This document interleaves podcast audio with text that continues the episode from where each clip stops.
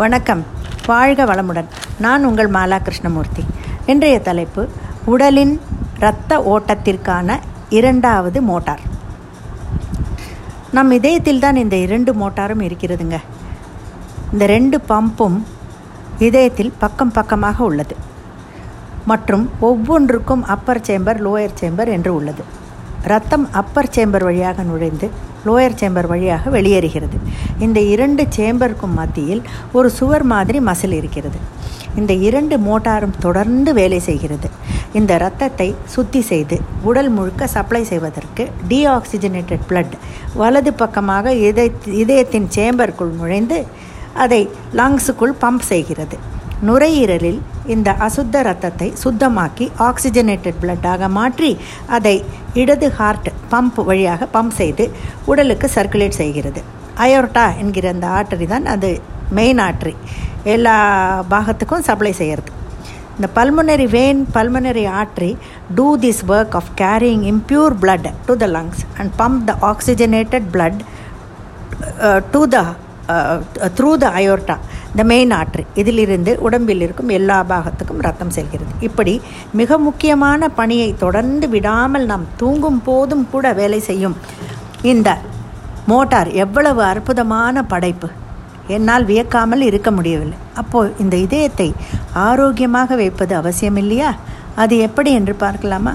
இதயம் நால்வு வால்வோடு கூடிய ஒரு மஸ்குலார் ஆர்கன். அது நம்முடைய இடது மார்பு பகுதியில் ரிப்கேஜ்க்கு உள்ளே மிக பத்திரமாக உள்ளது.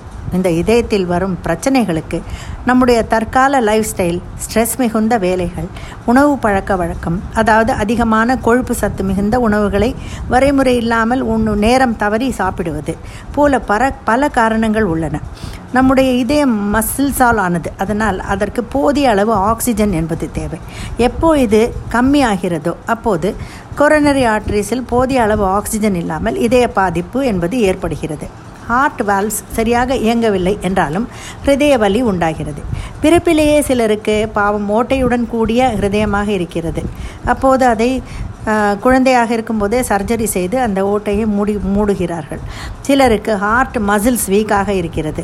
ஆனால் அதை அதை வயதாக வயதான பின் இது அடி வரும் என்கிறார்கள். அப்படி ஆனால் அதை ஒன்றுமே செய்ய முடியா முடியாது.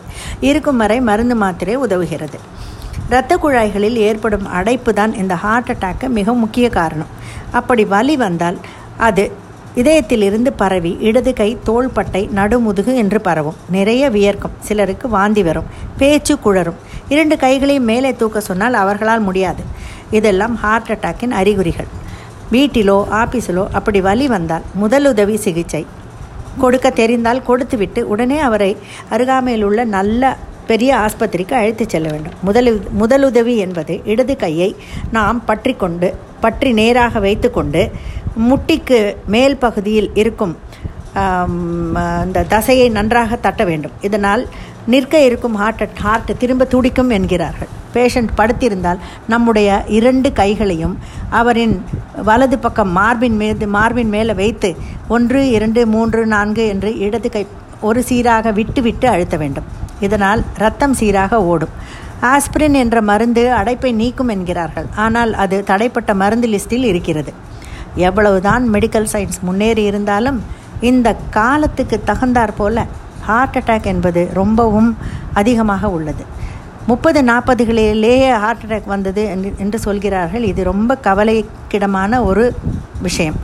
பைபாஸ் சர்ஜரி பண்ணிக்கொண்டு ஸ்டென்ட் வைத்துக்கொண்டு எத்தனையோ பேரை நாம் பார்க்கிறோம்.